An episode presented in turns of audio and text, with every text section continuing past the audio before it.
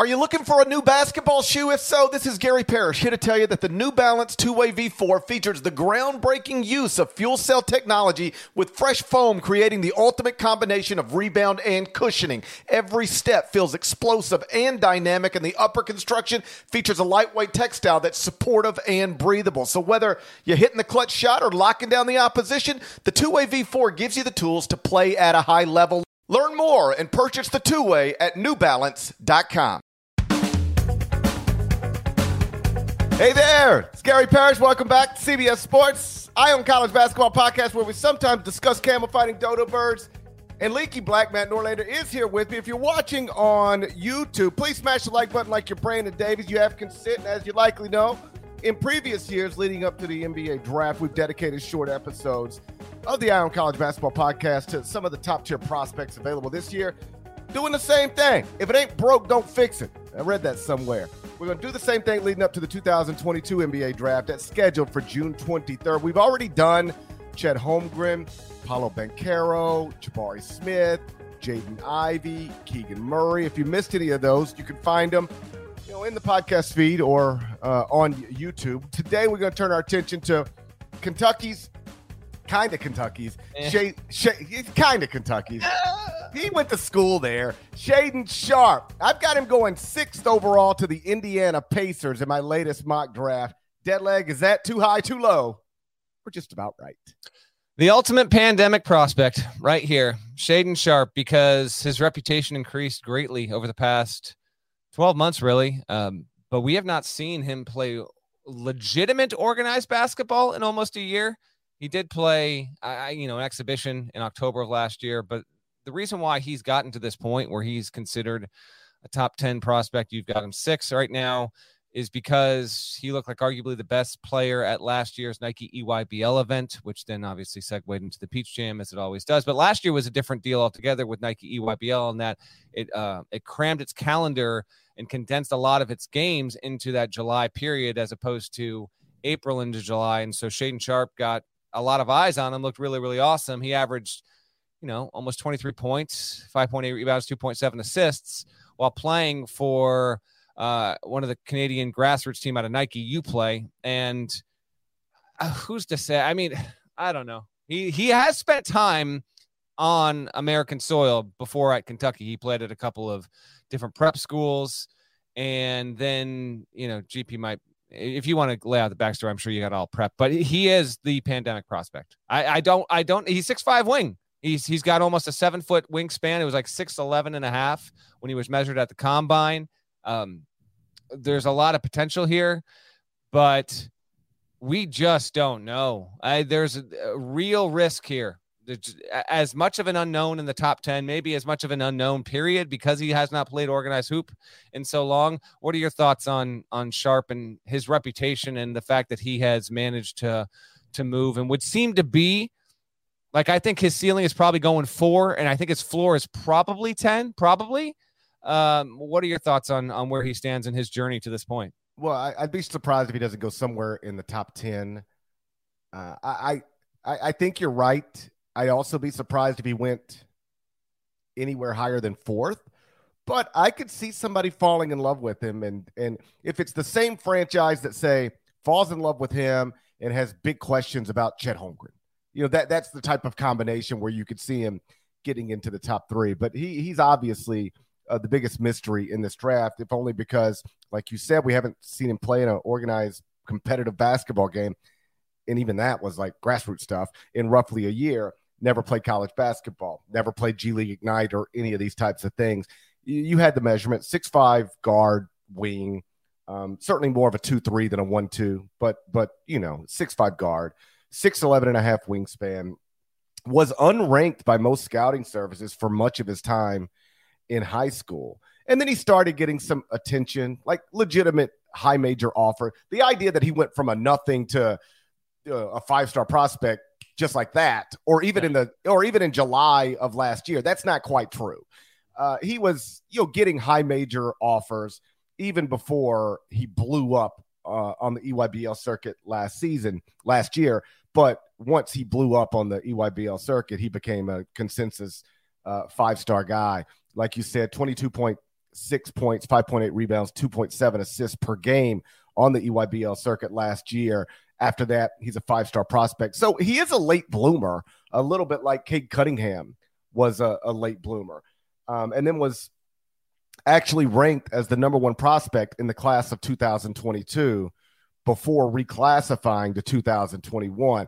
And then, according to two forty-seven Sports, he landed uh, third in two thousand twenty-one behind Chet Holmgren and, and Paulo Banchero. Committed to Kentucky last September, enrolled in the second semester, and was eligible to play, but never played, much to the disappointment, major disappointment to, to Kentucky fans. He's eligible for this two thousand twenty-two N B A draft because he, A, graduated high school before uh, this N B A season began, which was not clear-cut when he committed to Kentucky.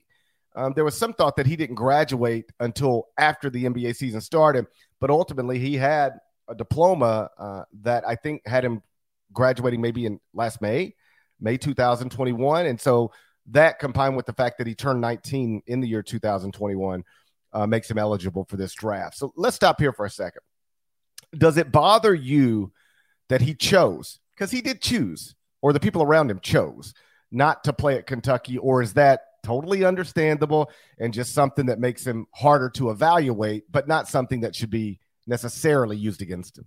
I mean, I don't know if it'll be used against him or not, but yeah, there was, I don't know if this really ever got to, I mean, we talked about this on the podcast. I don't know if it got to a point of, of national conversation that was consistent, but certainly it was talked about plenty at Kentucky, even though the Wildcats had a, had a, a good team and a bounce back season after what happened the year before. Uh, this will he, won't he, Shaedon Sharpe deal. And the reason why I think there wasn't even more noise made about it was Hamidou Diallo went through this process like five years. Has it really been five years since he did this? Um, maybe four years ago. It's it's wild how time can fly sometimes. But Hamidou Diallo, you know, enrolled early, didn't play, then wound up uh, suiting up for Kentucky, and then, you know, used that on the way to eventually being drafted. Uh, and we look up, and Hamidou Diallo was, you know, he was a, a freak athlete with good potential, but, you know, hasn't really amounted to anything uh, just yet. Sharpe clearly has a higher ceiling than that, but, uh, you know, the way that it was reported and the word coming out was he's not going to play. He's going to play next season. And then there was this ever lingering question of, well, can he get eligible? Will he be? I don't know. Some of that, some of the stuff surrounding Shaedon Sharpe's graduation, diploma, eligibility. Like, he is eligible now for the draft. He's going, but I, it, I don't know. It, that was a bizarre situation. Now, he's made the right decision to go into the draft. If you're projected to go in the top ten, you got to go. And the, we agree on that entirely, but I'd certainly have questions if I was in a front office, you know, just to, to, to at least get some insight into why didn't you play? Obviously, talk to Cal, talk to people at Kentucky, get a little bit more of that. It would have been great to see him play. Kentucky would have probably been better had he played because of his natural talent there, although they had a, they had a generally good thing going. They had the National Player of the Year. Yeah, they, they lost in the first round to Saint Peter's and all that stuff as a two-seed. That was disappointing. But, yeah, man, I just keep coming back to the fact that he is the ultimate pandemic prospect because a lot of his stuff, a lot of what he was looked at, he wasn't, you know, he didn't play for the better part of a year, and then he was watched over a screen. People weren't watching these games in person, and he slowly but surely built up his reputation, which is earned. I do think that he was clearly one of the three to five most talented players in what wound up being his graduating class there. Um, but what are you getting, G P? Like, is it reasonable that his stock has gotten to this point? That's the other thing. I don't know. Again, we have not seen it. He never played college ball. So while the measurables and some of the skills are understandable to why he's gotten to this point, I don't know. It's wild to me on a certain level that that he could go four or five or six in this draft and have, have not played a legitimate competitive game of organized basketball for almost a year at the time at when that happens, because while he's earned that, it's also not a player that it's like, man, this guy was number one in his class and was clearly a future lottery pick from the age of fifteen. That's not what this is. He was a slow but steady riser and then really firmed up his reputation last July. I mean, he was he was a four-star recruit less than two years ago. So because of that, I, I'm I'm not saying that he won't be successful. I just find his case to be interesting. And when we talk about guys and the inevitability, when you look around the lottery and you go back three years post, six years post, ten years post, and you say, well, look at this, you know, six of these guys are just kind of whatever. I'm not saying that he definitely will be that. It just will not surprise me if he'll be that, because frankly, we just don't have a lot to, to go on. We're just, he is a, a prospect with a lot of risk to him. Uh, potentially, though, with, with plenty of reward if he indeed hits, because he has the athleticism. There's no doubt about that. Robert Half research indicates nine out of ten hiring managers are having difficulty hiring. If you have open roles, chances are you're feeling this too. That's why you need Robert Half. Our specialized recruiting professionals engage with our proprietary A I to connect businesses of all sizes with highly skilled talent in finance and accounting, technology, marketing and creative, legal, and administrative and customer support. At Robert Half, we know talent. Visit robert half dot com today. Another day is here, and you're ready for it. What to wear? Check. Breakfast, lunch, and dinner? Check. Planning for what's next and how to save for it? That's where Bank of America can help. For your financial to-dos, Bank of America has experts ready to help get you closer to your goals. Get started at one of our local financial centers or twenty-four seven in our mobile banking app. Find a location near you at bank of america dot com slash talk to us. What would you like the power to do? Mobile banking requires downloading the app and is only available for select devices. Message and data rates may apply. Bank of America N A, member F D I C.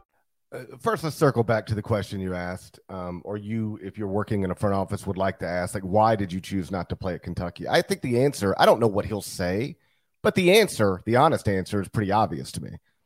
Because I knew I was eligible for the two thousand twenty-two N B A draft, because I knew I was a top ten pick, and there's no sense in risking that. It is very difficult to be a nineteen-year-old and join a team, a team largely of older guys, Oscar Tshiebwe, Kellen Brady, Keon Brooks, Sahvir Wheeler. It's very difficult to be a nineteen-year-old, and you got no summer, you got no preseason, and boom, you're just playing games in the S E C. Like, I remember I was on the sideline for that Kentucky at Auburn game, and there were like some whispers, like maybe, especially when Ty Ty Washington went down, it was like maybe now they use Sahvir Wheeler. I mean, uh, Shaedon Sharpe. It's like you cannot throw him into that. That it would be wildly irresponsible. And I think John knew that at that point, but I think his people also knew that at that point.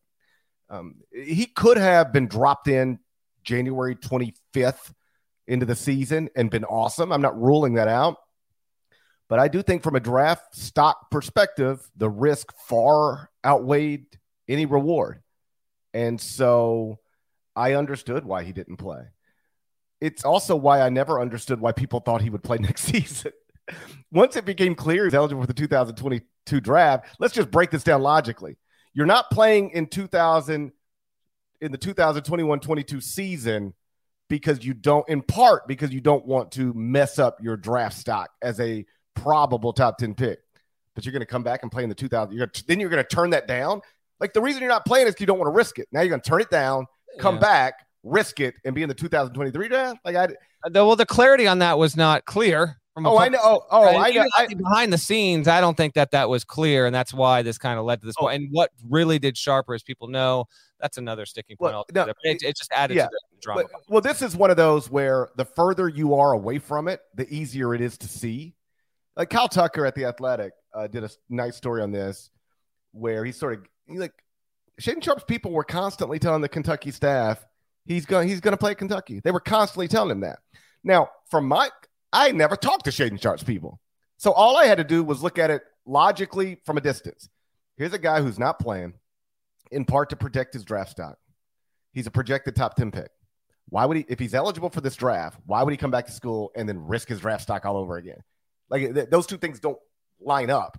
I, I'm not playing in part because I don't want to drift my draft, uh, risk my draft stock, but I'm going to come back and risk it all next season. What? Just go be a top ten pick. So if you're close to it, like the Kentucky staff, you might be going, hey, listen, I know, I get it, but their talent is he's going to play next season. So, like, and he's enrolled in classes. If he's going to not play next season, why is he enrolled in classes? I get why, if you're up close, you can sign, kind of trick yourself into thinking maybe he really will play for us next season. But from a distance, it never made sense to me.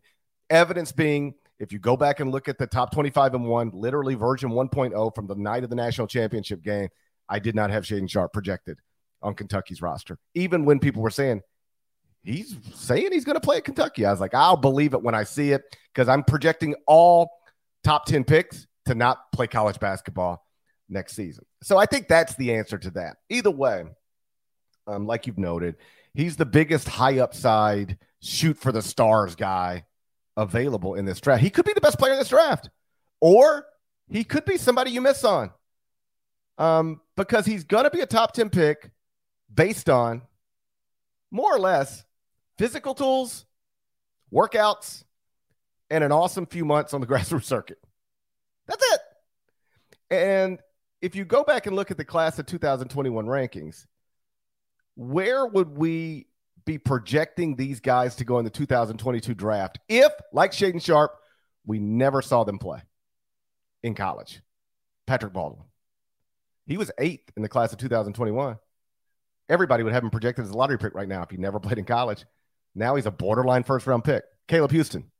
He was eleventh in the same class. Who played with Shaedon Sharpe for uh, for you uh, for Canada on, on the national stage. So they've actually been teammates and was a better player. Uh, when they played together, he was the leading scorer, yes. not not Shaedon Sharpe. Um, Peyton Watson was twelfth in the class of two thousand twenty-one.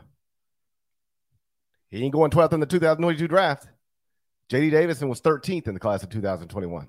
He ain't going thirteenth in the two thousand twenty-two draft. So some of this is, that's, I don't want to overstate it, but like, top five player in his class, super athlete, um, incredible jumper, nose on the rim type guy, nice shot creator, legitimate shot maker, creative finisher at the rim, you know, th- dunks, obviously, but also at the rim, like different hands, hanging finishes, up and under layups, all that stuff. Um, and, and like, I get it. I-, I would take him in the top ten, but you haven't seen him compete consistently against comparable guys. You don't know what that looks like. Um, does he impact winning? Um, Adam Finkelstein had a, a, a nice piece on this earlier today. Like, is he an alpha? Or, this is the way Adam put it, uh, a Robin to somebody else's Batman. You watch somebody play thirty-five games in college, you can get a sense for that. You can't get a sense for that off workouts. Is, is this guy ready to take over games? Um, Or is he just uh, a really uh, high-level athlete, shot creator, and shot maker? Um, this is the type of stuff you can get a sense of in college. Um, but it's hard to know what that is without games. I, I would take him in the top ten. I, I won't be surprised if he goes in the top five. But you are, you are gambling in a way with him that you're probably not gambling with a Paulo Banchero, with a Jabari Smith, even with a, you know, maybe a Keegan Murray or a Jaden Ivey or an Ochai Agbaji, if you want to go down the list a little bit more.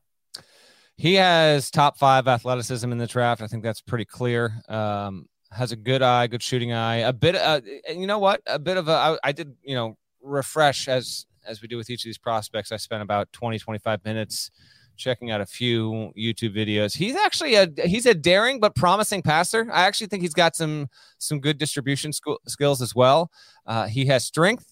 I like his combination of strength and finesse. But again, I'm always keeping in mind the competition he's playing against when we're watching what he can do there. He's good at making his own shot. He might even be great at creating his own shot. The gather and release, it's pretty clean.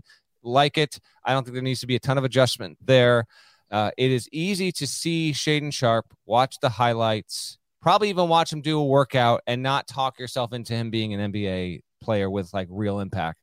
Uh, there are knocks. His handle's loose, definitely too loose. I would bet you that some of the most stringent workout work that he is doing and has done in the past six weeks has been to tighten up his dribble. Uh, he also has a reputation for being absent-minded on defense. No one, I, he clearly, when you're as big as he is, he's like a sturdy two hundred pounds, right? Big as he is, long as he is, six eleven half wingspan on a six five going on a six six frame. Like, you can be in a, a plus defender in the N B A if you want to do it. No one knows if he if he if he's going to want to do it. He has the body muscle and athleticism to do that, but he was probably a pedestrian at best high school defender because there were just times when he wasn't engaged. Uh, so that's something to keep an eye on. G P, how this translates, no one knows. This is also part of the fun of the draft. I mean, he's going to get picked high. We'll have to wait and see. Uh, I've seen some buzz about how he'd worked so well, you know, alongside Cade Cunningham. And if like Cade Cunningham and Shaedon Sharpe both like clicked and really, really hit, and like, Cunningham is already to a certain extent, but if he continues to grow, then if you're a Pistons fan and he goes five, then that's incredibly, incredibly, uh, uh, you know, boosting to any fan spirit there. But I just don't know. I, we're going to have to, and he might even be a player where he gets drafted five, seven, nine, and it might take two or three years to click if it does. That's the other thing to keep in mind here. Some of these guys will not be immediate impact players depending on where they're drafted, the system they go to, and everything with that. And I could see Sharpe also being that kind of guy. You know, how much is he an alpha and how much will he be able to go in to a franchise and immediately establish himself, work himself into the rotation, play north of twenty, twenty-two, twenty-four minutes a game. We just don't know that yet. So also keep that in mind. There are no shortage of guys who build themselves into nice enough N B A players, but it does take them two or three years, and there's nothing necessarily wrong with that. I lean toward that with Sharpe, while not really having true conviction on what his career will look like, because really, what are we drawing from? We're really we're guessing with him as much as anyone else. To me, he feels like a player. He gets drafted year one, year two. There's a little bit there, but if he's going to be a player with a lot of production, with long time starting capability, you know, the chance to average close to twenty or so, maybe that doesn't come until year three or year four, because there's a lot to learn. And there's, there, there just will be a lot of catching up to do. Say what you will, G P, about not playing in college, banking on your top ten stock. You can use that to your advantage, but it can also be a, a great disadvantage. Talk to many an N B A scout and they will tell you, having not playing college ball, not actually going through that process, living that life day in, day out for really the better part of nine months at minimum, if you're a one and done kind of prospect, it, it will put you behind the eight ball. If you're super and uber talented, you can, you can certainly overcome it to a degree, but with Sharpe, enough questions exist there to, to wonder if it might take him a year or two to catch up. Yeah. Um, you mentioned the shot. I'm a, I think I'm sold on that. You know, the, the dribble step back threes that all, or at least most great guards use these days. Like, that's already a part of his game. Um, the shot looks translatable. Like, it looks fine. There's nothing really wrong with it. Um, he showed signs as a passer. Again, I, I should say this is all stuff we've seen on film a year ago, you know? Yeah. So, like, on that film from a year ago, year and a half ago, the, the first step still needs some work. But this is all stuff pre-Kentucky. Like, how much is that? Like, we could see how much Jabari Smith has improved over the past year, or Paulo Banchero has improved over the last year. You can't really see it too much unless you were in practices at Kentucky. And, you know, from what I've been told by talking to some, you know, N B A evaluators, is like, you didn't, you didn't always see a lot when you were in the practice gym uh, at, at Kentucky. Um, You mentioned the defensive stuff. That's another area of concern, like on the list of things to be concerned about. But I'm with you on this, and we've talked about this in other podcasts. Um, the only time I'm genuinely concerned about a prospect on the defensive end of the court is when they are physically limited, um, when when they're an undersized big who's not can't rim protect, or when they're a slow-footed guard, uh, when they're not an athlete. That's when I go, ooh, I don't know who he's going to guard. This guy's a six five athlete, six eleven and a half wingspan. I, I'm not worried about that. Um, I, I, Jeff Van Gundy, I think in game two of the N B A Finals, and I believe while talking about a former prospect we, we will never, ever talk about again, um, said, you know, if you care about winning, you'll get better defensively. Like, if you've got the physical tools and you care, you'll get better defensively. And so I'm just – I know it's on the list of concerns. I'm not going to put it on my list of actual concerns. Um, I, I did uh, read a Q and A with Shaedon Sharpe from about a year ago, I guess, uh, where he he said he tried to model a lot of his game off of Brad, after Bradley Beal. Uh, but the truth is he's a little bigger than Bradley Beal, better wingspan than Bradley Beal. Maybe not the shooter Bradley Beal is, but I don't know. If you're an N B A franchise picking fourth, fifth, sixth, seventh, and you can get Bradley Beal, that'd be, yeah, I'll, I take it. I take it. But, you know, to bottom line this, I can't, it's hard for me to imagine. I don't want to say I can't imagine. He could bomb some workouts and then it just spirals on him. Medical concerns, you have no idea. But it's hard for me to imagine him going outside of the top ten. And just, you know, somebody's going to take him. And, and, and when they announce the pick, you know, when they're explaining it to their local media the night of the draft, they'll say, we think we got the best player in this draft, or we think we got, you know, one of the two or three best players in this draft. And if you pass on him, you're just going to pass on him for all the reasons that we've already noted, which is, man, it's been a long time since we've seen him play. He, you know, we haven't really, even that was just like E Y B L stuff. And it's just difficult to know um, if he actually is what the grassroots basketball tape stuff says that he is. And also, like, some of this, I think, will come down to what does the Kentucky staff tell N B A people about him? Like, about his work ethic, about his mindset, about the way um, he performed in practices when he was on a court, you know, with Ty Ty Washington and Sahvir Wheeler and and Oscar Tshiebwe and Keon Brooks. Like, did did did he ever, or how often did he look like the best player in the gym? You know, how, how often did you walk into that practice gym and go, yeah, this guy's not playing, but he's the best player here? Um, you know, I, I'm not sure of the answer to that question. I've heard mixed answers to that question. But that's something, if I'm an N B A evaluator, I want I want to hear John Calipari tell me. It'll be interesting to see how and where he's picked versus, say, a player like Ochai Agbaji, who has four years of production and got better and better. Sharpe is all about the potential and the unknown. Agbaji, we know about as much as you could possibly know about a player. And having said that, it'll be our next prospect update in this podcast series. Spoiler alert, I'm higher on Ochai Agbaji than most, and we'll talk about him extensively in the next episode of the Eye on College Basketball Podcast. Shouts to Devin Downey. Shouts to Chester, South Carolina. Shouts to Huck, Larnell. Thank you guys for listening to the Eye on College Basketball Podcast. Anywhere you listen to podcasts, including Spotify or Apple. If you're not subscribed at those places, please go do that. At Apple, please, um, you know, five stars and a, a nice review. Like, type some words, because there, there's more of us. There's more of us than there are of them. If you still watch it on YouTube, please smash the like button before you get out of here. And uh, as noted, we'll talk to you again real soon. Till then, take care.